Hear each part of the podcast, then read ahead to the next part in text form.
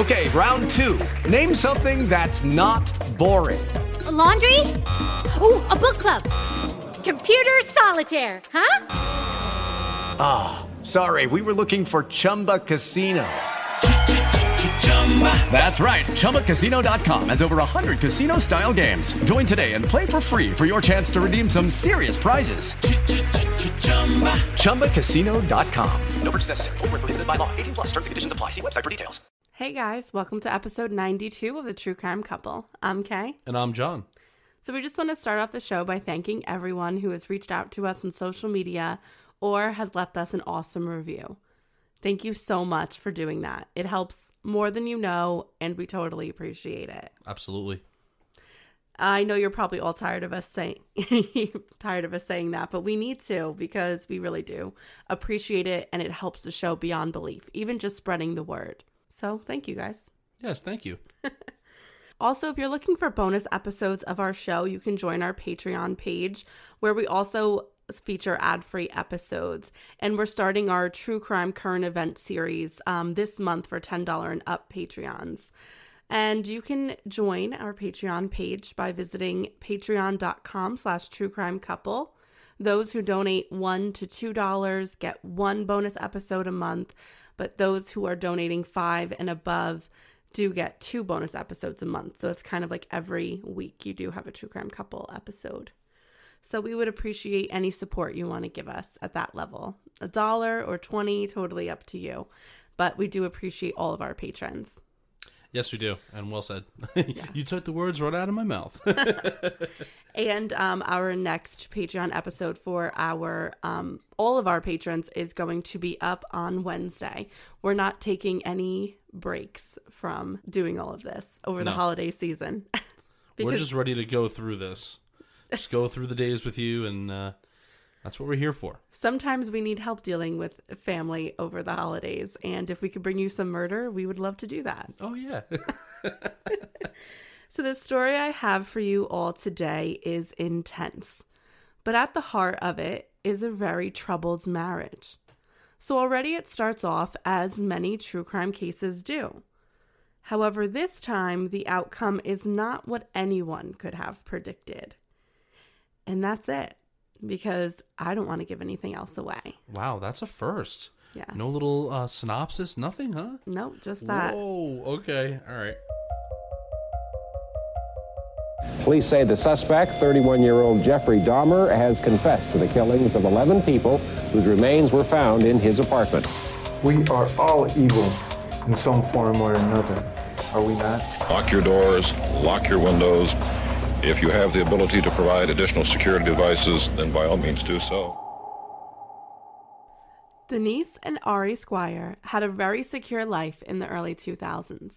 Denise worked as an adjunct professor at National Louis University in Chicago, and her husband, Ari, had his own business, AccuCare Incorporated. He dealt primarily with Medicare and setting up at home care for the elderly and outpatient treatment transportations.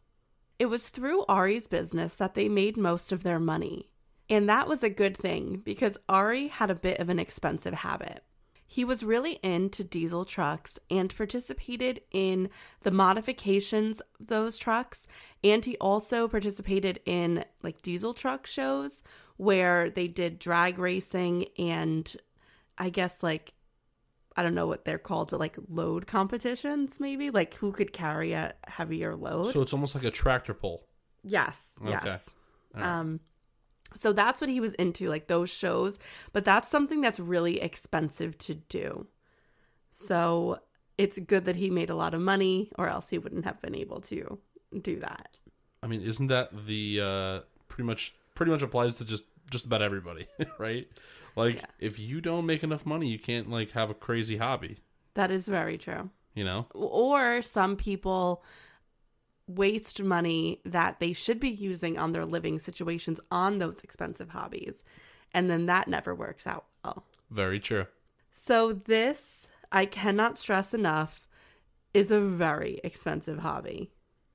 I just want to keep saying that because it, it totally is. Like the amount of money that it costs to do the modifications to these trucks is astronomical. I have an idea. And even just the trucks alone are so expensive. Absolutely. So you can imagine if something goes wrong with a modification, let alone just the truck itself, was super expensive. So, in order for Ari to be working on his truck, he is going to put a modification onto his home as well. And he builds a really large garage onto his beautiful home in Lake Barrington, Illinois, so he can work on his truck there. So, this garage was big enough not only to house this huge diesel truck that was lifted, but also enough room for his wife's car and like a workstation. So it was basically a very large three car garage that was built onto his house. Okay. I mean, that's pretty cool, though.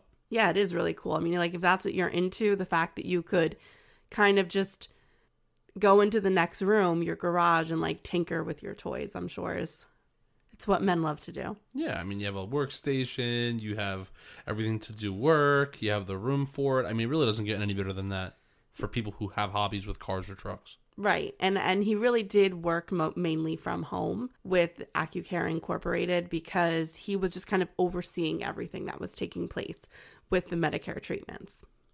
So the couple were living in a gorgeous home and Ari had all the money that he wanted to spend on his trucks and his life, and things were great. Well, that was until 2007 when some bad decisions are going to catch up with him. Ari had to plead guilty to Medicare fraud. Apparently, he had been caught filing about $2 million worth of false claims between 1998 and 2001. Wow.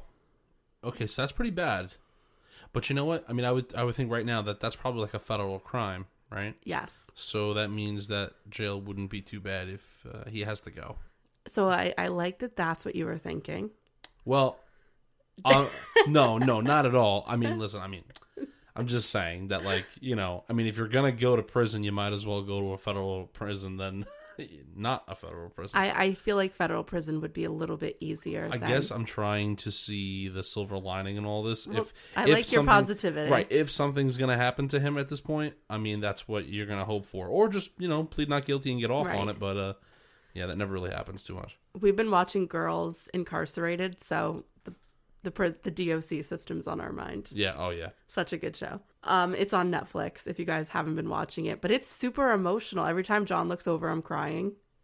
Yeah, it's a very awkward uh, situation to be in because Kay probably cries over just about anything. That- Anything, a commercial, a anything, song. anything. I'm a crier. I just look over and I expect there to be tears, and then it's just like, well, I need you to stop because I'm gonna get upset about it. You know, so uh, anyway, but yes, I mean that's pretty bad to do that, and, and Yes. two million dollars over two, three, no, how many years?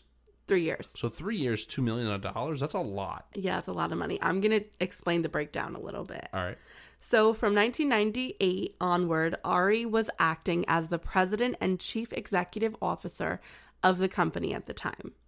Some of these false claims involved salary expenses of a consultant who never existed, excessive owner compensation that was paid directly to Ari himself, overcharges from a company that was owned by Ari's father, father and father-in-law. So, like he was funneling money through different companies. Um, false charity contributions to Ida Jewish Academy, full time wages for employees that were only working part time, so the rest of their salaries were going directly to him, and the cost of Ari's leased vehicle that he had in addition to his truck. So I know that was just a lot of stuff. But now what you need to do is times everything I just said by two because he did that in 1998, 1999, 2000 and there were other charges made in 2001 but when he was charged it was the beginning it was January of 2001 so really it was just like 3 years of all of these false claims were being made and then just a few in the month of January that's pretty crazy I mean it is. I mean, I don't know how some people do it. You know, I really don't because I would be really scared to do that. terrified i mean it's a criminal mindset that only criminals have Of course, I know. I'm trying to kind of put rationality to that, but I just um, what's so crazy is like like me, I would be like, oh my god, like I'm scamming Medicare. Like people need that. Yeah, well, you have a heart. I know. Um, but It's very you nice said- of you. I know, like you said, I don't have a criminal mind. Maybe I'm. I'm glad I don't. Yes, me Um, too. but uh, yeah, no, it just sucks that that's what he's doing. Yeah, and I mean, everyone kind of wondered, like, how is this guy making so much money in comparison to all of these other companies that are basically providing the same service? And this is the reason why he was able to afford his expensive habit and his nice home and the building of his garage because he was filing false claims and collecting all the money. Horrible. So, in all, his legal fees to fight the judgments against him amassed to around $250,000. And he ended up being personally responsible for around 600,000. He was also placed on house arrest for 12 months because he didn't have any, you know, priors and he was up until that point an upstanding citizen of the community and he would have to owe so much money. They decided that it was better for him to not go to prison and to be able to basically pay back this money instead. Yeah, I mean that's true, right? I mean, how can I mean, I mean, I'm sure he has assets that can be liquidated to pay back what Yeah. he has stolen, right? But at the same time, I mean, to pay off six hundred and six hundred thousand dollars is it's going to take him a really long time. If Yeah. I mean, how how long is it going to take somebody? You know what I mean? And, uh, Especially when now they don't have an income. yeah, he's not. He's definitely. I mean, he probably got fired. Well, it's his, it was his company. Well, never mind. No, then no one's going to trust him then. Right. He has to totally start something Yeah. from scratch. Sorry, I missed the cue on He that fired. He fired himself. He fired himself. He's like, listen, that didn't Listen, work buddy." out for us. so it would be a total understatement for me to say that this placed a little bit of a strain on Denise and Ari's marriage. The couple always seemed a bit different to those who knew them. They weren't very close, and they lived two completely separate lives. And it always worked because Ari kind of had his life with his hobby, and that took up a lot of his time. He was either always working, obviously f- filing false claims, or he was working on his truck, and in the weekends, he would be going to these truck shows. So there was always something that Ari was doing, and Denise was totally okay with that. They were essentially living two separate lives in one home.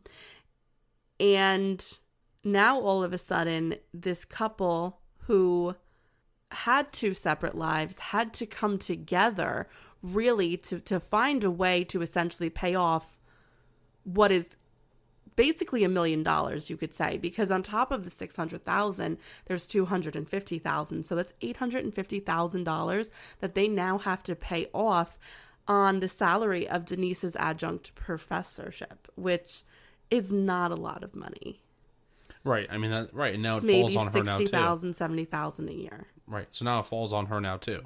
right You know, his bad decisions now has kind of leaked into her life as well.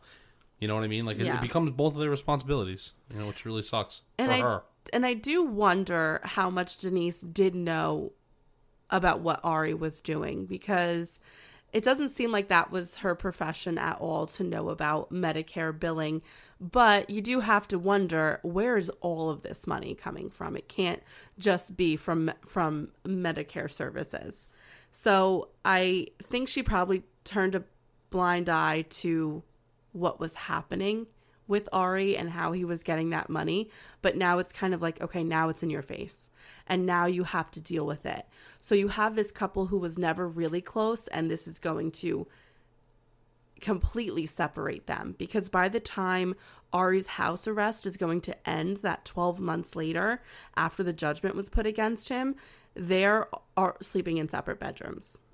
I mean, I don't, I don't blame her. I feel No. like, you know, I mean, like if they feel like they have this perfect life, and then there's the, there's these you know skeletons in the closet that she doesn't know about. Let's just say she didn't know about them. Right. Then I mean, this could be a a, a big shock. A, you know, this is the person you're married to.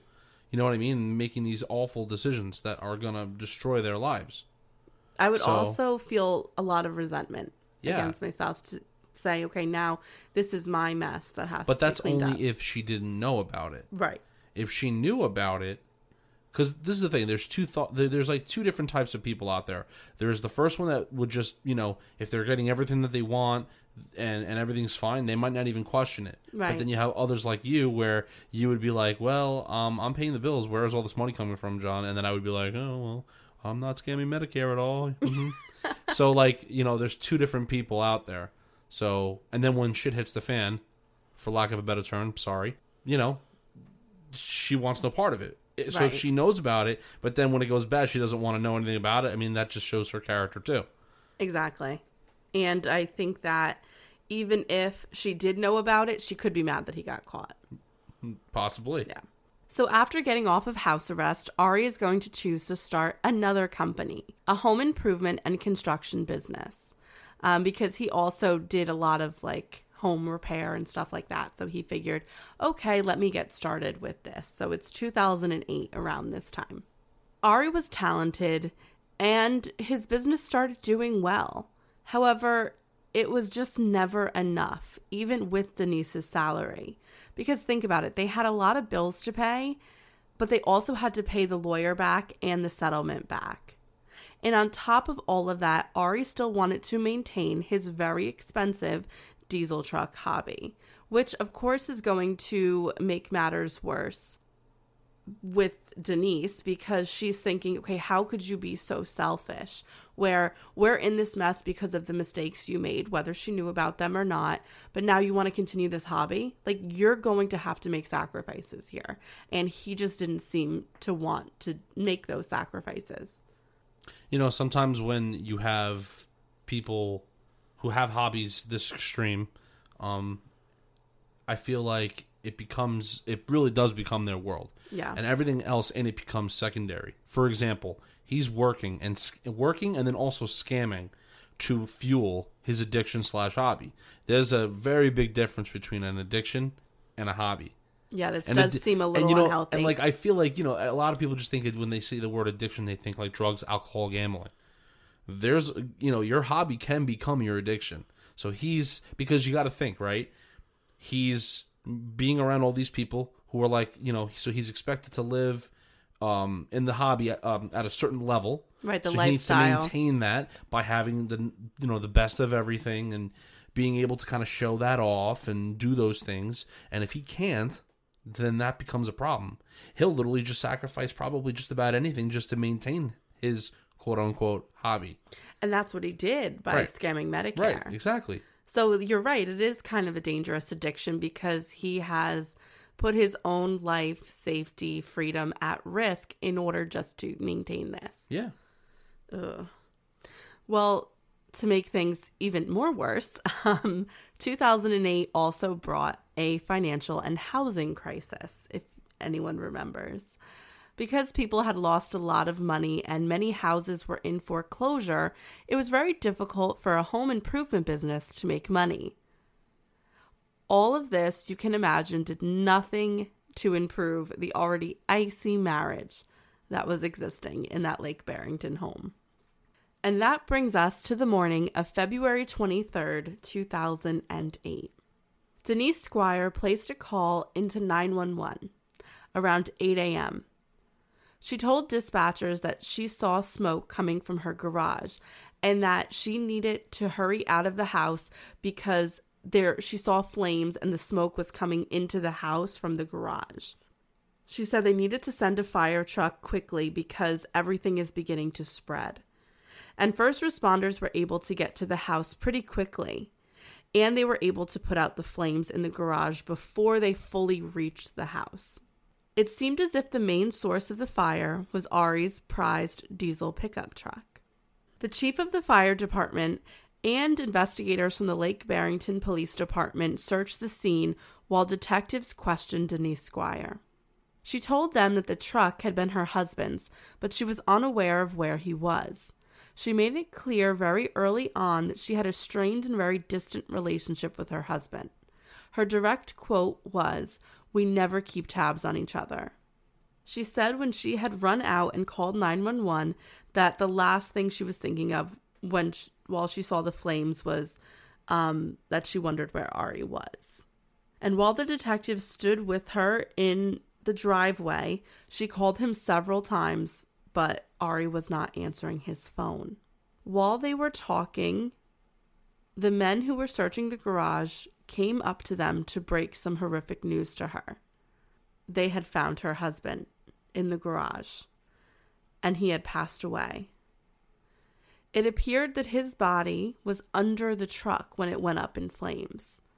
The upper half of his body was so charred that he was unrecognizable and he wouldn't be able to have fingerprint testing done.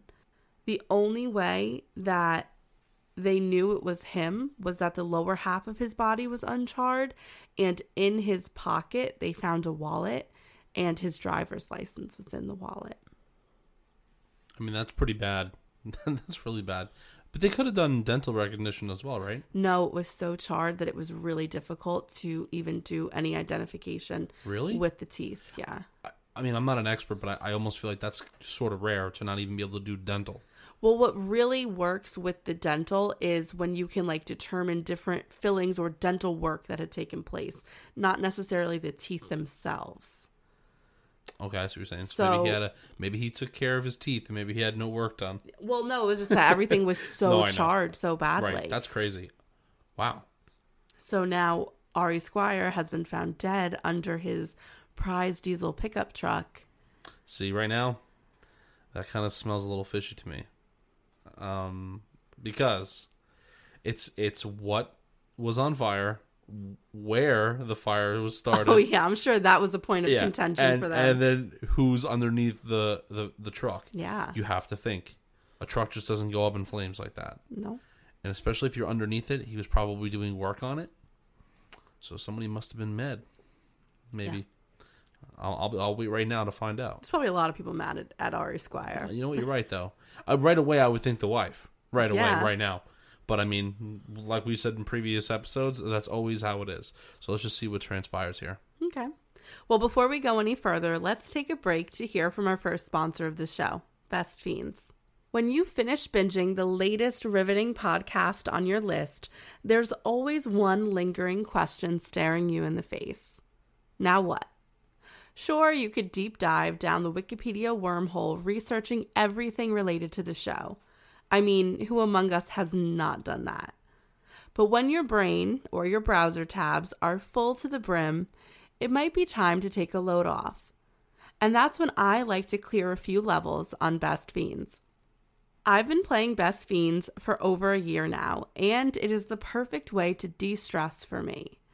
And I'm going to take a second to brag right here and let everyone know that I am almost at level 1000. I will report back when I get there. It helps me get my mind off of everything.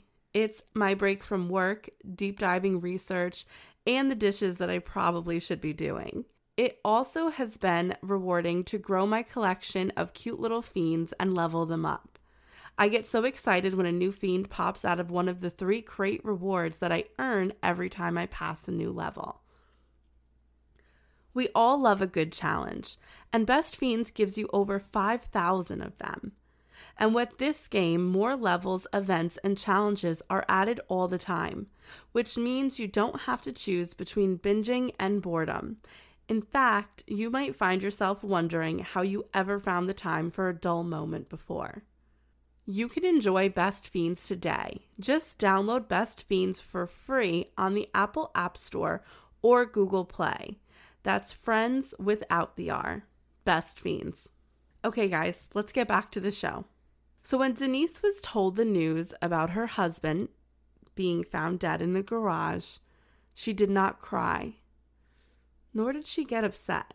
And the detective that was with her noted this, but then he also added, as any good detective would, that maybe she didn't react because she was in shock. I mean, we always say that people react to grief in so many different ways. And sometimes being overly emotional just isn't one of those reactions for her. But she seemed at peace with it already, which was strange. That's the way like the detective explained it. Well, that's how you know you have someone that's uh, like a seasoned detective and then someone that's kind of new to it, right? To kind of spot those little, just those little subtle things that make that just turn the whole thing around.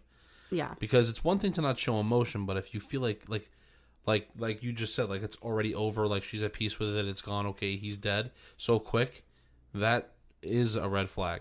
Yeah, that's strange. You know, I am I I do admit that I am a big advocate for like when if when people are in those rooms and they are not showing like signs of emotion, then it's probably due to stress, shock, just like in disbelief that this is Yeah. what just happened. So like I you know that you can't write off, you know. But no, uh, I know what you're saying.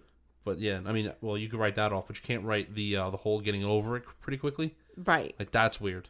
So That is strange. And that was really like you said, it's it's very interesting that the detective pointed that out and it does show, okay, this guy has unfortunately had to break this horrific news to people in the past and he did notice this little strange thing in the way she reacted. right. The couple had been married at that point for 14 years, and to him, he didn't think she knew there had been someone in the garage. So he did think, like, okay, I don't think she was lying to me about that, but like her reaction was just a little strange. And to the fire investigator, it looked as if Ari had been working underneath his modified diesel truck when the fire began. But what was strange was that the fire seemed to have originated from Ari himself. He was able to determine that Ari had accelerant, most likely diesel, all over him, which is interesting here because what they're trying to determine was is this arson or was this an accidental fire? And this is complicated because could someone have put this accelerant on Ari? Yes, but is it also possible that he had diesel on him um, because he was changing a filter at the time? So eh, this is a hard one to determine whether or not the accelerant was put on him or accidentally was put on him. You know what I'm saying? Okay. I mean that that is a good point, but my only argument to that would be even if he was changing the oil on his truck and it got all over him, then what happened to start a fire? Well, they're saying that the fire most likely started by a spark. From the position of the truck, it seemed like the truck had been jacked up and then it slipped. And when it fell, there was a possibility that a spark was created. See, I don't I still don't believe that. I, I I don't believe that because if we were talking about gasoline, straight up gasoline, right? Then maybe. But diesel's a little different. I, I'm, I'm almost positive diesel doesn't ignite as quick as gasoline. Okay. It doesn't spread as fast as gasoline. It takes a little bit more to start a diesel fire. Yeah.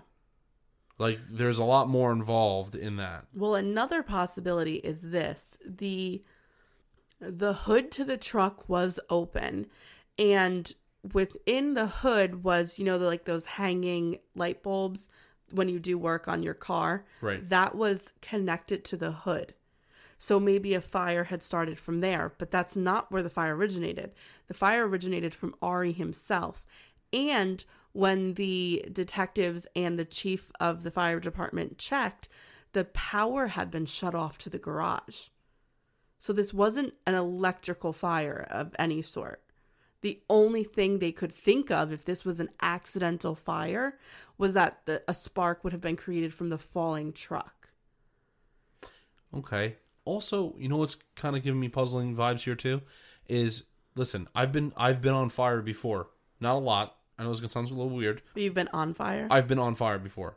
oh, yeah, I do remember that. you remember that, place. right? Okay, short story, really quickly. I was cutting with a chop saw, and the person that used it before me, ha- when they poured the gasoline oil mixture into the chop saw, they it leaked out on them. So instead of being a, a responsible human being, they did not clean it properly, and they filled it too high, and then put the cap on. It leaked out, and it was all over the bottom of the chop saw. When I inspected it, it didn't look like there was anything wrong. I turn it on. I start chopping with the bl- with the blade, and all of a sudden, a spark came up from cutting metal, hit my leg, and my whole leg went up in fire. See, so it's possible. But that's because it's gasoline. Okay. Now I now remember, you're on fire. It hurts.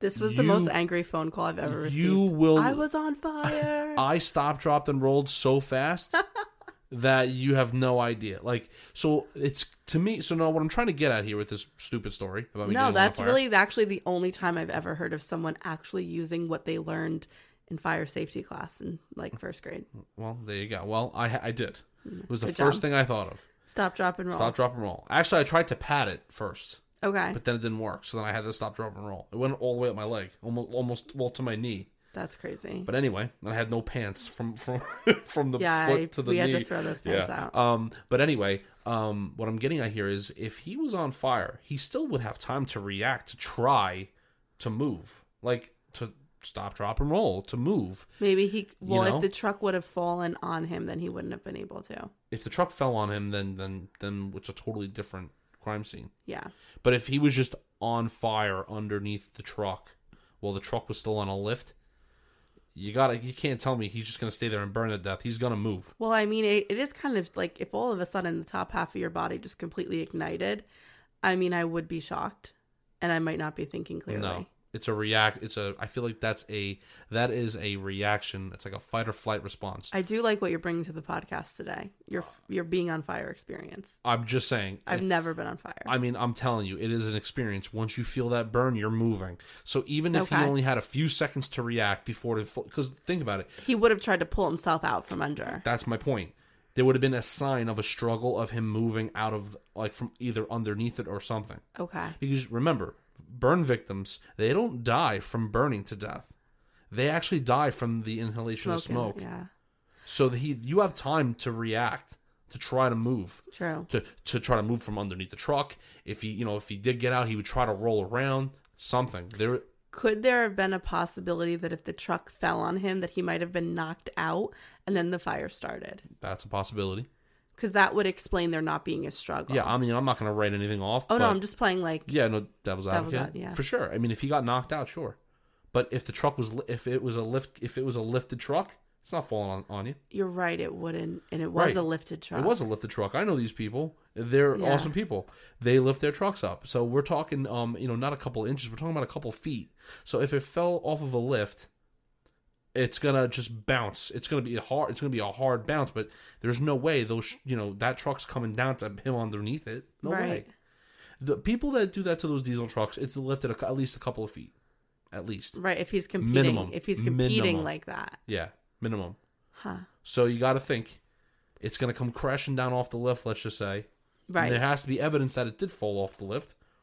I'm saying there would have to be evidence of that. There is evidence of that, but Okay. but I mean, the question is, did it fall first before the fire, or did it fall because of the fire afterwards? But still, regardless, it wouldn't have crushed him or knocked him out because it's not gonna. He has clearance. There's clearance there. You're right. The clearance would have protected him. The clearance from underneath the truck would have saved him. Yeah. Interesting. And that's why they were having such a hard time determining, okay, is this an accident? Was this arson? Did some or is this homicide? There's a lot involved there. Yeah, this is an interesting. It also, you know what? Check this out. Actually, just one more thing to add to this. It also depends in what direction he was facing underneath the truck. What I mean by that is, was his legs facing the rear, Yeah, and then his head was under the engine? correct. Okay, so then maybe maybe what you said could be true. Remember, an engine sits in there. It's it sits a little lower than everything else. All right. So if he was changing something, it came off the lift. It's you know the headers could have knocked him out. You know the, the um the, Like if he was slow, if he was lifted, like say he was reaching up because he was working on the filter and it fell on him then, like if he was elevated a little bit and then the engine hit him, like that is a possibility. Also, that he's even on if the truck's lifted, right, and the truck is lifted, so it's a possibility he was standing up underneath it instead of laying down. Oh yes, 'Cause- because I'm thinking a car like Right, what is that what little like thinking. pulley thing that from like gym class when you'd play that like game? no, like, that's what I'm. Thinking. You got to try to think. All four wheels are lifted by a lift up in the air. So he's so he's probably- probably got about a six seven foot clearance probably because it's a tall garage. So garage. he might be like leaning, like he's probably standing up yeah, or like crouching. or crouching. Most likely standing up though. Interesting, The, see, so when you start adding these little things, the crime scene becomes a little bit more complicated. complicated. because we don't know what his Yeah. position was before the fall. Yeah. Sorry to go off on that crazy tangent. Hmm. No, guys. it was good. Yeah. we have to. We it that's what we're doing here. That is what we're doing. It's a true crime podcast. Trying to add something to the conversation. You're so good. Okay. John doesn't like bad reviews. He gets very upset about them. I I'm the you. only one that takes it, takes it you. to heart, but No, I do okay. too. I do too. I cry about it. Um, like everything else. um, Denise had a memorial dinner for Ari, and this is uh, two days after his death, accidental or on purpose. Hundreds were in attendance, and she was very much in mourning that day, as were all of Ari's family and friends. The police were also in attendance, as was the local sheriff's department, as they had taken over the investigation because, of course, they just had more resources than the local police department. They pulled Denise aside to ask her some questions. The accident seemed strange to them. All of Ari's friends told investigators that he was known for using safety when working on his truck. It appeared that he had taken off the truck's front tires in what looked like a routine fuel filter change. So that actually kind of takes away what we were talking about. right. It doesn't matter if the truck's lifted if the tires were off, because if that's going to fall on him, that's going to just be a complete fall. Right. The whole body of the truck. But once again, if this guy's super safe, you don't think he's gonna double check when the truck's up on a lift? Well, and that's what his friends were saying that the way the truck was situated in the garage, he hadn't used jack stands to stabilize the truck if the three ton jack were to have slipped. And they said that Ari was like a complete safety freak and that he would have never not used the jack stands to stabilize the truck. Because you have to think about it if your truck's to fall, it's to be super friggin' expensive. Even if, like, putting away whether or not you get hurt aside, he's not going to want to lose that money. You want to protect your assets here. So, Ari's friend said that this was a careless mistake that the man just would not have made. Also, it could not be proven whether or not the an electrical fire could have been started by the hanging light bulb because the power was cut off. So in no way was this electrical. And the police just wanted to ask Denise about this. What is what what's her reaction to he didn't follow safety protocol and the power was shut off to the garage? Like is that even normal? So they had a lot of questions for her. And she explained her story again. Denise said that she had been out with friends at the Olive Garden until 11 p.m. Wild night at the Olive Garden. Listen, she's getting that you know f- um, Endless unlimited breads. br- endless breadsticks, man. Come on, that's the only good thing about Olive Garden that I like, and soup.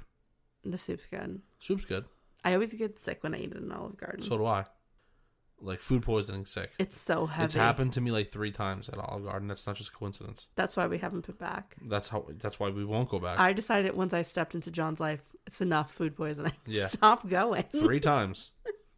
That and Arby's always makes me. Oh, I Yeah, can't even here. think about Arby's. Yeah, we shouldn't be you know hurting brands here, but No, no, yeah, I apologize. If it's just you know. if you want to sponsor us, we love you. I yeah, mean, I, you know, I, I just I just can't eat your food, but you know, nothing against you guys.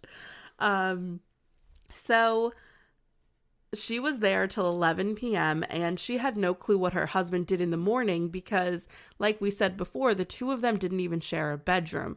So she couldn't, that's why she couldn't tell them, I don't know if Ari's up or where he went because we don't even share, I don't, I don't know.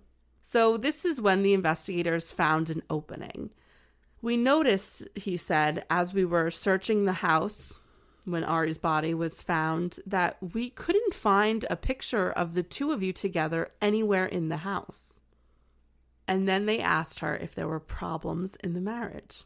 Denise denied that there had been any problems, and she asked if she could return to the mor- memorial, which they allowed her to do. They did want to continue being respectful to her. But the investigators knew something was off because before they got to the memorial, they had just returned from the funeral parlor that was to hold Ari's service the following day. And it was there that they were informed that Denise was very adamant about cremating Ari's body as quickly as possible. And this made them think back to the day that Ari's body was found, when within the first few hours of the investigation, Denise kept asking police if they needed her any longer or if there were any forms that she needed to fill out for them in regards to her husband's death and whether or not she could have a copy of them. The investigators, of course, found this all to be a little more than just a coincidence. And since Denise was clear that she had no idea what her husband was supposed to be up to that day, they went to talk to people who might know Ari's business associates. So at this point, Denise is acting really suspicious. Like in the public, it seems like she's playing the mournful widow, but in the background, they're noticing very strange behavior from her. So, Once again, that's red. Those are red flags. yes, red flags. So, Ari's business associates are going to tell the investigators that he actually had a meeting set up with employees from the Home Depot that he always bought his materials from for the jobs that they did, you know, that the construction company worked. Right. Um, he said that Ari would oftentimes hire knowledgeable workers to help them with side projects. And the reason they would do that was because it would sometimes be cheaper to hire these people. During the financial crisis of 2008, like we said, people aren't really working. So many people who had specialized fields like carpenters or um, electricians, maybe painters, they were trying to look for work at places like Home Depot, Lowe's, maybe a hardware store, just because they needed something to do to, to maintain some income during this crisis. So that's what Ari would do. He would look for workers at Home Depot that had a deep knowledge in whatever project he was doing and then hire them for the job at like $15 an hour, which was really good because that was double what they were making at Home Depot. Right.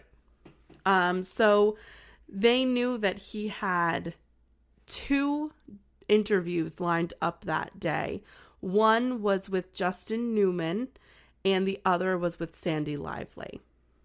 Also, I think it's pretty smart that he does that because think about it. These people, some of them, if they have a, a, a very specific um, trade, most likely they have a license. I mean, you can't do electrician ele- electrical work, be an electrician without a license to do that. So like, it's actually great. You, this guy's doing it at like fifteen dollars. Uh, give them fifteen dollars an hour who have licenses who can charge way more than that if they were doing that on their own. So he's he's making out good. That's another way for him to save money as well. It is another way for him to save money, and that's when he gets the projects. I mean, they're few and far between at this point because if people are losing their homes, it's it's rare that someone's going to want to do a home improvement project or build a house or anything like that. Exactly. Yeah. So, when the investigators first wanted to look into the two men, they put their names in the system. Their names were not in the police databases whatsoever, so they looked them up. And Sandy Lively, of course, was registered as an employee at Home Depot. But when they put in Justin Newman's name, something did pop up. He was missing. He was reported missing by his mother. No, that's strange. Yeah. So he's missing. You have his boss dead.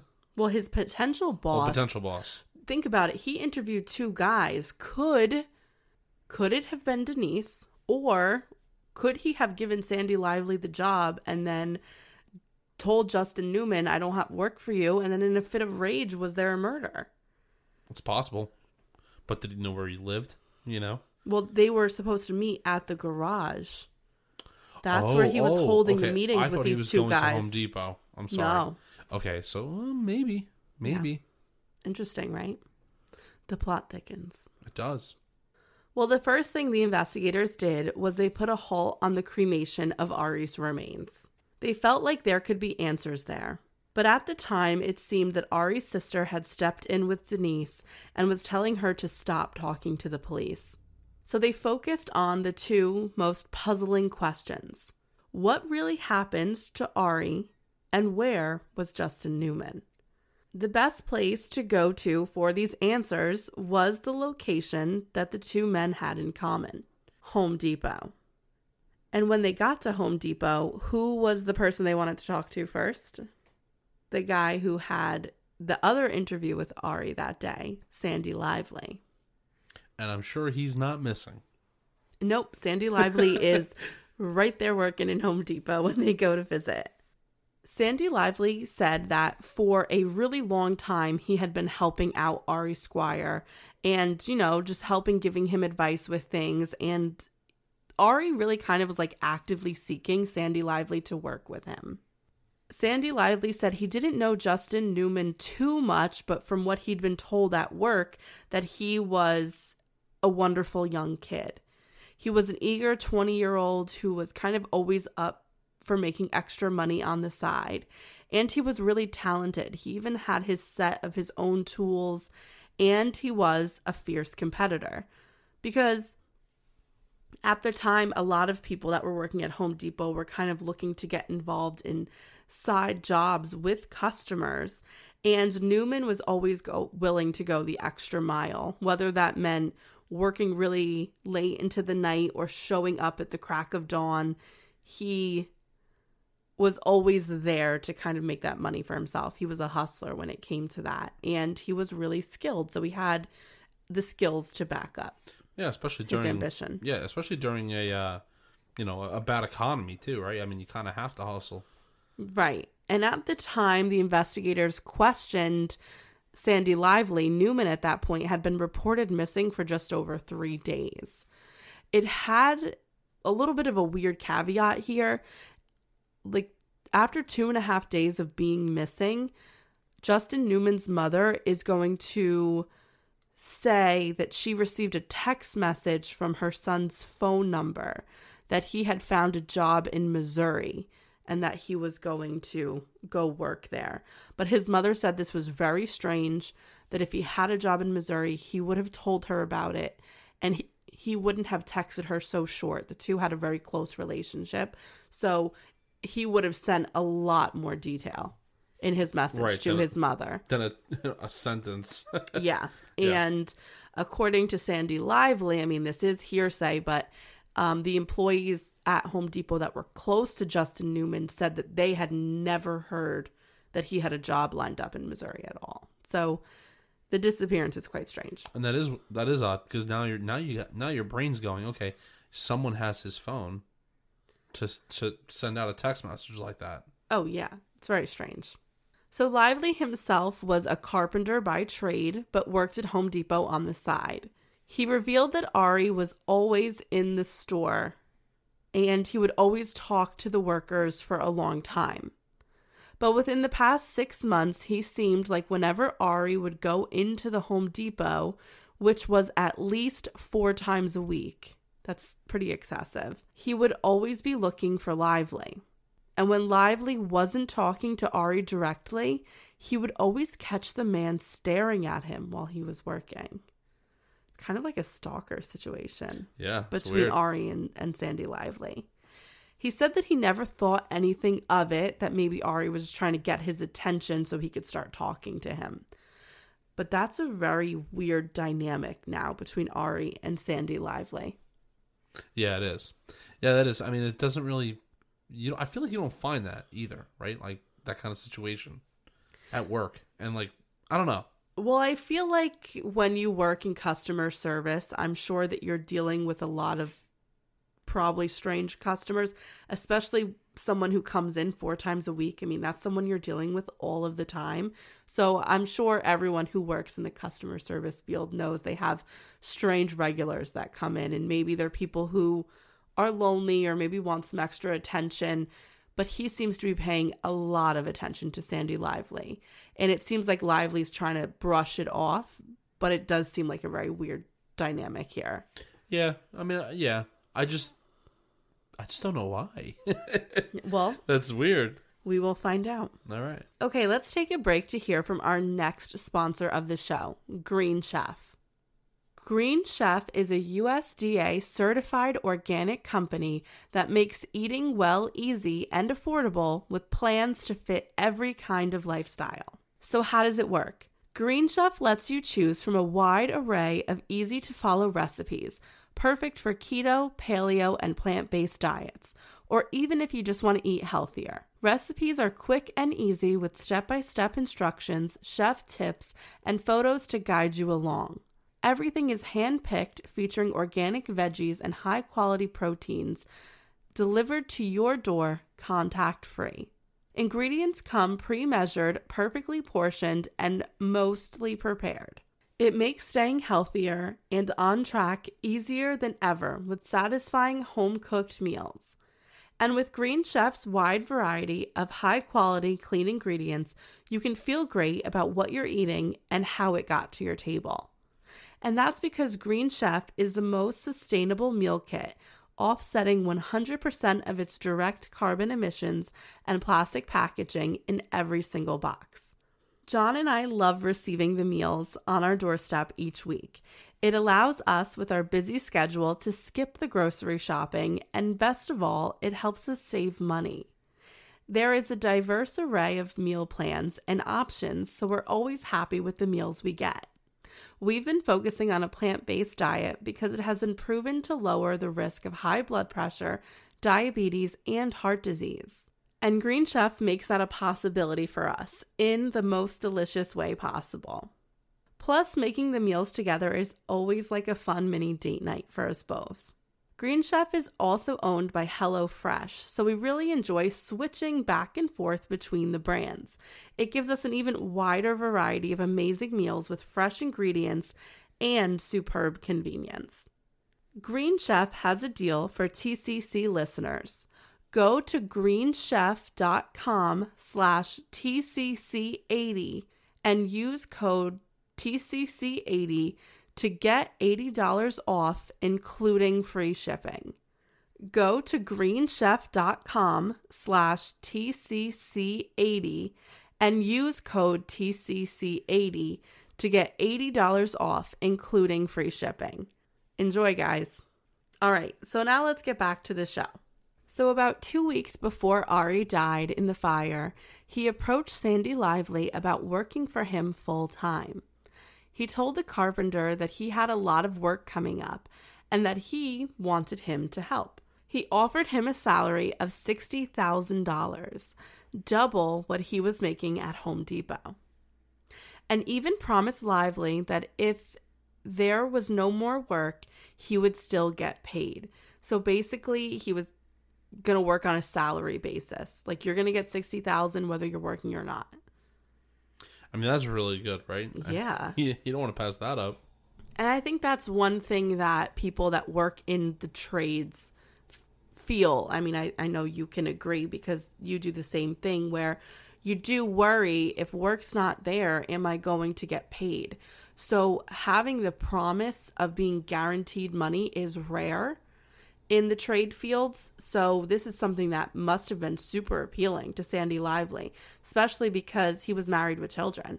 Yeah, and you know, people need to eat, you know, so I mean, they have to work. Right. So this was a really good offer for 2008. And of course, Lively's going to graciously take that offer. However, when Ari gave him the application, Lively was a little put off by the questions that he was being asked. And some of the more bizarre job application questions were What's the color of your eyes? Do you have tattoos? If so, where are they and what do they depict? Do you have piercings? What is your ATM PIN number? And what's your uniform size? I mean, that's all really, really weird. Well, well, I would want to know why you need my four-digit pin to my ATM? I mean, I think that's the most bizarre question because that's really weird. Well, I mean, I would, I would. be- Unless you're trying to steal money from my bank account, why would you need that? Also, I mean, I would have been turned off by the first question. Like, you want to know the color of my eyes? Why? Okay, you have any tattoos? Yeah, why? I would. You know, like, they're all. well, very- I would just think like, don't you know the color of my eyes? Like you, You- come you into see? Yeah. you come into Home Depot four times a week. I think you know, That's weird, though. and you stare at me working. Yeah, The it's- I don't know. tattoo thing is weird too. Like, where are they? And w- sometimes jobs, I guess, could ask that question. Like, if he wants his people to look professional on the job site, but like, what are they? And like, And what do they represent? yeah, like that's a little Yeah, strange. It is. And then, do you have any piercings?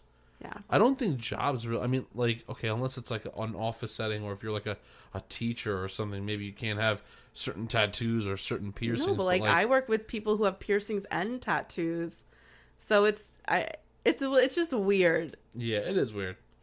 So, after being given the application, Lively was completely turned off for a bit by the job, and he told Ari that he would have to think about it. Now, to convince him, Ari tried to set up several meetings with him, and twice Lively canceled on Ari.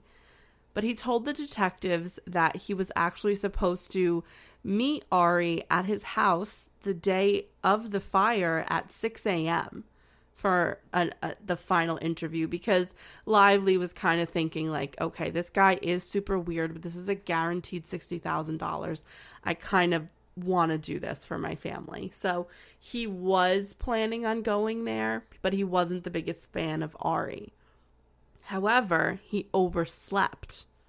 He was actually woken up by a phone call that he thought was going to be Ari screaming at him for missing the meeting because in the past when lively had missed a meeting like he's missed two meetings before this ari called him yelling like do you even really want this and lively was like no i'm sorry i'm sorry i'll be at your house at 6 a.m on february 24th I mean, I mean, in a way, I mean, you got you got to be responsible and show up to meetings. yes i would say you, You know do what I have mean? to Come on. Yeah, but based on the fact that the people that did show up to the meetings, one's dead and one's missing, it's probably good that he met, missed this meeting. yeah, you're right. yeah. So instead of it being Ari who was calling him, it was one of his friends letting him know that Ari had been found dead. So this is just really strange news, right? Because, like I said, the detectives are thinking okay, three people were supposed to meet this morning. One's dead, one's missing, and one didn't show up. So, what the hell happened in this garage? Yeah. When they asked if Lively knew that Justin Newman had been talking to Ari, he told them that he didn't know that Justin Newman was supposed to be there that day, and he also didn't know that Ari was trying to recruit other people. So now that more was being revealed, it was clear that the key to their investigation might be finding Justin Newman. So the detectives reached out again to Newman's mother, Donna.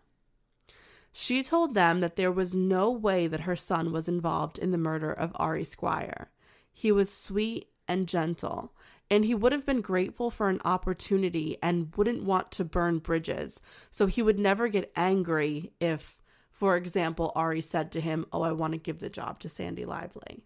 All of those that knew Donna and her son said that the two of them had a really close relationship, and he would have told her what was going on. He would have called me, she insisted, instead of just sending a short text message saying 60 hours after she reported him missing that he had a job in Missouri lined up. Like that is not the way things would have went. She said the text was strange, short, and very unlike her son, and she feared that something bad had happened to him as well as it did to Ari. So, like, for example, did Ari owe someone money? Was he trying to get money from somewhere else to try and pay for his hobby or pay back his debts? And maybe Justin Newman walked in on this happening, saw something terrible go down, and he's on the run. That's that is a possibility. I mean, you would too. I think any. Oh, yeah. right. I mean, you would want to get out of there and as fast as you could. So, there's so many possibilities right now that the detectives, their heads are spinning at this point. And this is where the case is going to make a complete left turn.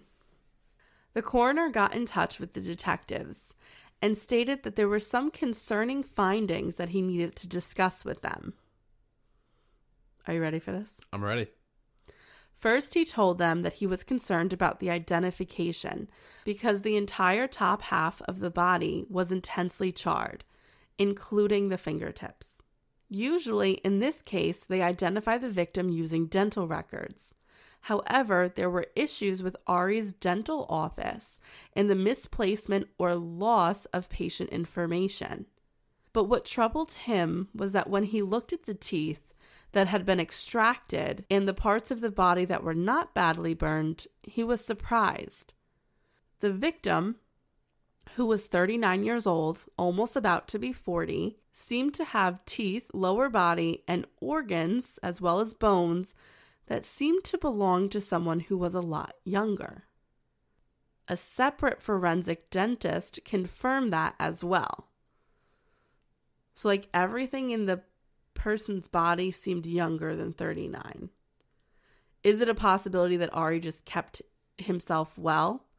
Could be, but teeth is kind of hard not to age. I, I don't know. Though. I mean, yeah, you can take care of your your body, but like your bones aren't gonna lie. Your your teeth Right, aren't right. gonna lie. You can't. You know that's just nature's process of of just age. You can't re- reverse that. Right. You can just be as healthy as you can for the age that you are. Take as many calcium chews as you want. Exactly. It's As many gonna go vitamin down. C chews, you know. So this was really strange. But before they could look further into this, a new revelation in the case came from a call that was placed in Eureka, Missouri. There had been a hit on Justin Newman. An officer had been on patrol when they noticed a vehicle with plates from Illinois parked in a hotel. The plates were askew, so he chose to run them through the system. It seemed that they were linked to an endangered missing persons case, as the car was registered to Justin Newman's brother and was the car that he had last been driving. The officer checked with the office and confirmed with the manager that the owner of the vehicle was staying in room 133 and had given the name Justin Newman. The Eureka Police Department asked the Lake County Sheriff's Department what they wanted them to do. The message was clear bring Justin Newman in. They had a lot of questions. It was then that another call was placed to the detectives. It was one of Ari Squire's business partners. He said that he was feeling very guilty and needed to get something off of his chest. He confessed that a while ago he had been on a business trip with Ari. He was really stressed out about all of the money that he still had to pay back, and he said, Wouldn't it be great to find a dead body someplace and then burn it up and start my life over with that identity?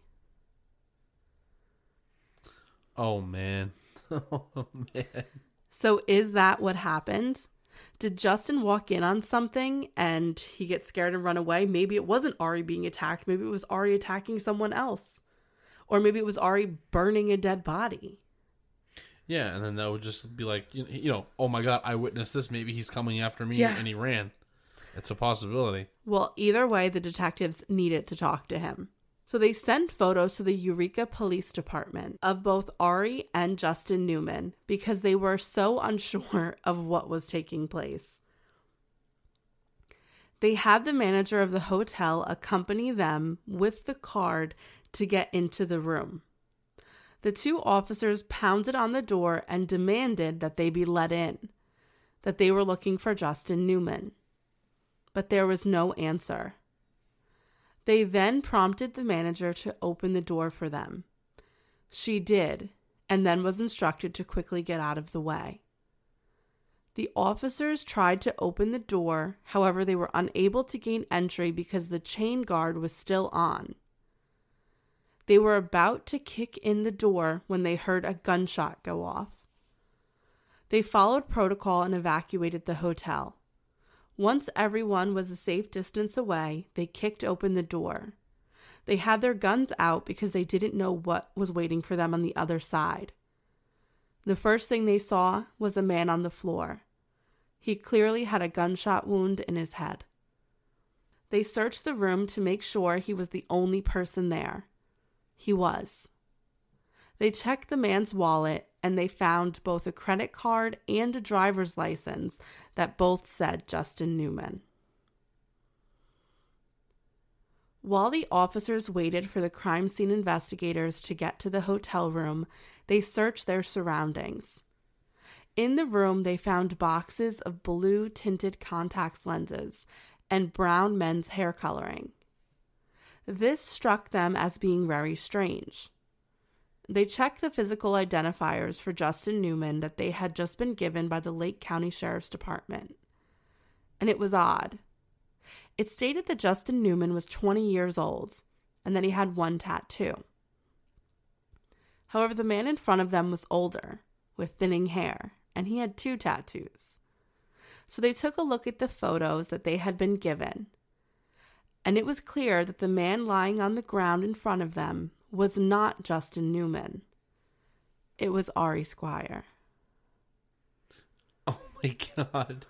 That is why he asked all those really, really weird questions. Yep, Because he was trying to be him.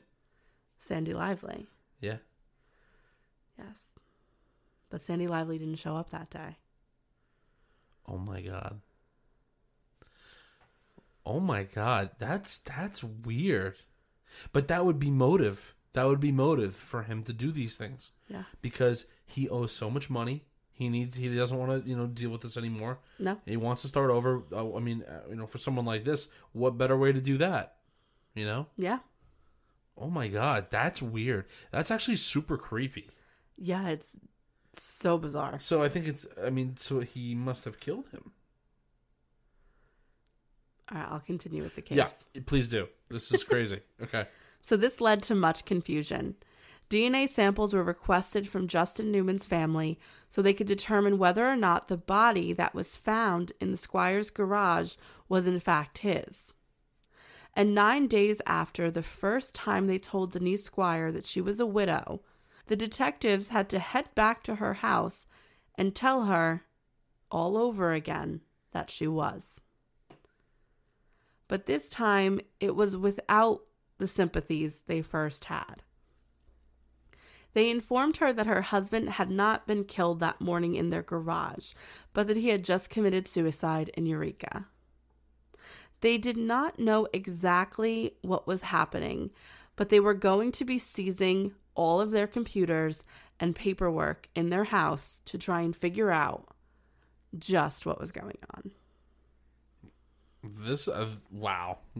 This is good. I'm uh I really thought it was just the wife, you know? Yeah, You know, and then at one point I thought maybe, oh, okay, it's one of the guys that they're hiring right. that did it. But just to find out that that's not even his body. That's not, that's not even his body. He's not even there. Okay. okay, let's take a break to hear from our final sponsor of the show, SimpliSafe. Everyone wants to keep their home and family safe, whether it's from a break in, a fire, flooding, or medical emergency. SimpliSafe Home Security delivers award winning 24 7 protection. With SimpliSafe, you don't just get an arsenal of cameras, sensors, you get the best professional monitors in the business. They've got your back day and night, ready to send police, fire, or EMTs when you need them most straight to your door. Since we have installed SimpliSafe in our new home, we've slept and left for work so much easier than we did before we had it. We have the confidence that we and our property are protected by the high quality equipment SimpliSafe has to offer. And to top it all off, setup was incredibly easy. We were able to do it ourselves with no problem. It's so easy that you can set it up yourself in about 30 minutes. Then SimpliSafe's professionals take it all over after that, monitoring your home 24 7, and they're ready to send help at the moment there's an alarm. Plus, with SimpliSafe, there's no long term contract, no hidden fees or installation costs. Right now, our listeners get a free home security camera when you purchase a SimpliSafe system at simplisafe.com/couple. You can get a 60-day risk-free trial, so there's really nothing to lose. Visit simplisafe.com/couple for your free security camera today. Again, that's simplisafe.com/couple. Okay, let's get back to the show. So, when this is all told to Denise that they're going to be taking her ca- her computer and all of her paperwork away, that she breaks down and tells investigators that she knew Ari had been alive. Ah, okay. Okay. So yeah, so she knew. Wow. Okay. That's why she wasn't so shocked. You're right. You know what? So there was a a, ti- a tad well, bit actually, of truth in this. hold on. I'll take that. I'll, I take that back. I take that back. She had been communicating with Ari via email since the day after the fire. So maybe that initial whatever feelings, reaction was because she truly was just didn't care about Ari anymore. But the day after the fire, he contacted her via email. So, sh- so what you're trying trying to tell me here is that she didn't know his plan to do what he did. We don't know 100% how much she knew or when she knew it. The only thing that we have physical evidence of is that a day after the fire, they were in communication. So, definitively, that's the only thing that can be proven. My whole thing is this though: if she didn't, uh, and I get what you're saying, I'm just I'm just trying to just add something to this. If if you know that you're done with your par- person that you're with, your partner, and all these weird things are going down, and then you find out that you know he con you know that that he's dead in the garage, then he contacts you a day after. That wouldn't prompt you to tell investigators that. Well, she said she hadn't told them earlier because she was afraid of getting in trouble. And she tried to at first say that the communication seemed automated. But when the emails were found, these were totally not automated. Ari wrote, Did an accident happen? And Denise answered, Yes. And then he said, When will my ashes be returned to you? And then she replied, Body has not been released. Then he asked a final question to her Is there anything you need? And she wrote, A new life. So I think this was uh, understood. I think she understood what was taking place. And why would Denise be helping Ari since she hated him, right? Right. or she should at this point. Well, there's six million reasons why she would be helping him. The Squires had a few insurance policies. And the way it worked is that they had $4 million coming to them personally. 1 million would go to another business partner and another million would go to Ari's sister, the sister who told Denise to stop talking to police. Oh, okay, so all these people were involved. They were all being paid off, pretty much.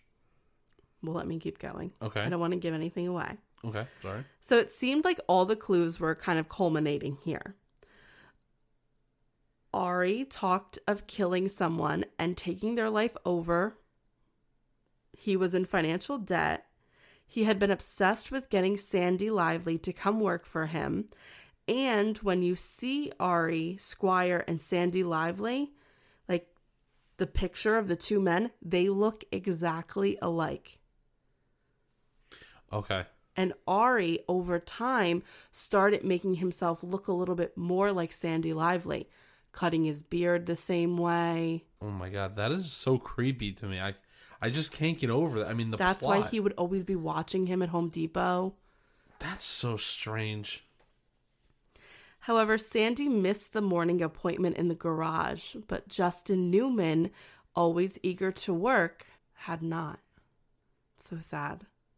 And that's why he was using blue contacts and was dyeing his hair to make himself look like Justin Newman. It also explains why, when they had asked Ari's sister and Denise about how many tattoos Ari had, they got flustered and both women didn't know what to say because they didn't know how many tattoos Justin Newman had. They knew how many tattoos Sandy Lively had. wow. I mean, everyone. There's so many people involved in this on his side. Yeah. Oh my god. Well, unfortunately, when Justin Newman showed up for his side job at Ari's house, he had been subdued with chloroform. Ari exchanged clothes with the boy and set the scene for the fire. Justin's family was devastated when they heard the news. He had been a wonderful, well rounded, and kind boy who would have been an extraordinary man if given the chance. However, his life had been cut short by a man who had destroyed his own life and was looking for a way to escape it. That's just really sad. And the fact that Denise was working so hard to get that body cremated, thank God the police put a stop to that because then Justin Newman's body would have been cremated and his family would have never had the choice as to what, you know, to fulfill his wishes, whatever they, they would have been, and they wouldn't have been able to even have a funeral or a wake for him. I mean, that's really tragic. So disgusting. it is. It is. The $4 million policy was a nine year old policy. And the reason Ari was in such a rush to complete his scheme was because the policy's premium had just recently jumped from being $2,500 a year to $12,000 a year. So it seemed like Ari, when he first originally told his business partner about this thing, um, that was a year prior to the murder and suicide. And I think that he had been planning it since then. But from what he was doing to Sandy Lively and the way he was kind of like mimicking him and trying to find out things about his life, I don't think this is something that Ari wanted to necessarily do so quickly. But because the policy's um, premium went up so high, he had to do it because he and Denise didn't have $12,000 a year to pay this policy. So in order to get the 4 million, they had to rush, and that's why I think he rushed and just said, "Okay, I'm just going to use Justin Newman's body." That's sick. That is so sick. I'm sorry So that's the like that was the catalyst to make this happen so quickly. happen. Yeah. So Denise's true role in her husband's crime is unknown. The Lake County Sheriff's Department did not pursue any charges against her.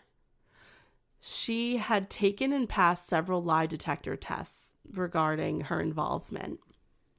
But Denise did get the $4 million life insurance policy. No, she didn't. Yes, she did. I know what you're thinking. He committed suicide. So, how could she collect on a life insurance policy?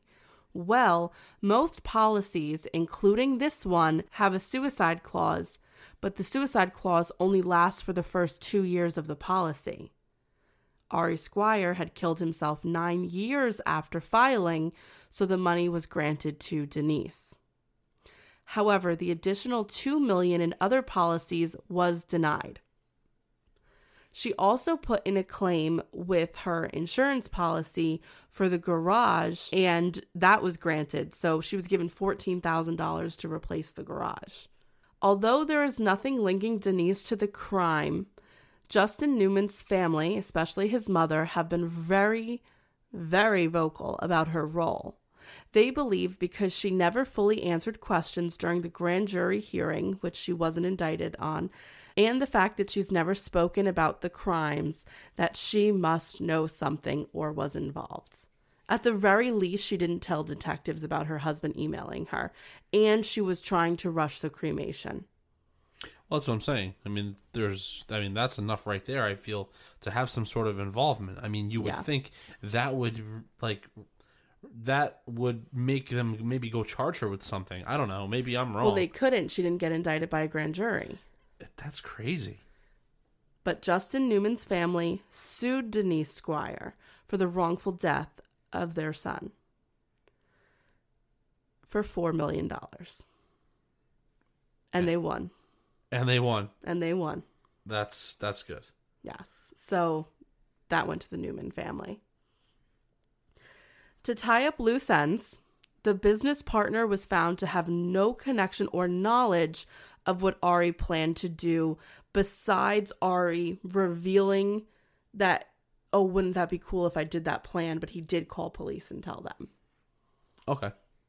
So, and and Ari did not contact the business partner. So, I think what was happening that his sister was involved, and it, the plan was for her to funnel money to her brother. Right, like she like and he's he's known for doing that. Yeah. With his uh companies that were opened up in other other people's names in his family. Right. So this is nothing new. No. But of course, even though it was found, or it couldn't be found that Denise or, or his sister was involved in the crime, that might be the case, but the court of public opinion is totally against them and believes they clearly had some involvement. They had to have. And, you know, as for Sandy Lively, he's just happy to be alive for his wife and children, but he does suffer from survivor's guilt. Yeah. I mean, how how, how could you not, right? Yeah. You know that sucks. And he feels terrible that Justin Newman's life had been taken. Yeah, So, and it's really sad that it is. because this man screwed up his life royally, he destroyed an entire family and took someone's life. Yeah, What an animal. Uh, he is. He is. Yeah. And this is really just, you know, this whole thing is fueled really by his just I want to say addiction to like the things that he likes and the thing the the the His addiction to himself. right. His I mean selfishness. it's all the wants in the world. There's no there you know you know what I mean like it's all the things he wants. You know, he has everything he needs. But because of his greed, because of his just self-consuming personality, right? He's taken everybody down with him. Yeah. It's terrible. It's so sad. Well, before we say goodbye to you guys, what we want to do is we want to thank our Patreon supporters, all of our patrons. We appreciate you so much. And we just wanted to give everyone a shout out and say thank you to our most recent patrons. So, first up is Anna C. Brooks, who donated and then upped her pledge to $5. Jennifer Hayner, Brittany Smith, Erie Ava, Henry Perry, Billy Shea, Haley Allen, Joy Lewis, Katie Graham, Eva Beatty Olson, Joan Levance, Daniel Hurtado, Megan Flynn, Raquel Royapole, Blakely Brugman upped their pledge to $5. So thank you so much, Blakely. Shay, Monique, Ben Strider, Natasha, Kristen, Rue Rodriguez, Kaylin DeSantos, Katie, Shelly Wright, Rebecca Mitchell, Brandy Garza, Amanda Kennedy upped her pledge. Thanks, Amanda. Poppy Gale, Lauren Pfeiffer. Thank you guys so much for becoming new patrons, and we hope you're enjoying all of those episodes that you get to binge on. And if you want to join Patreon, you could do that at patreon.com slash true crime couple. All right, guys.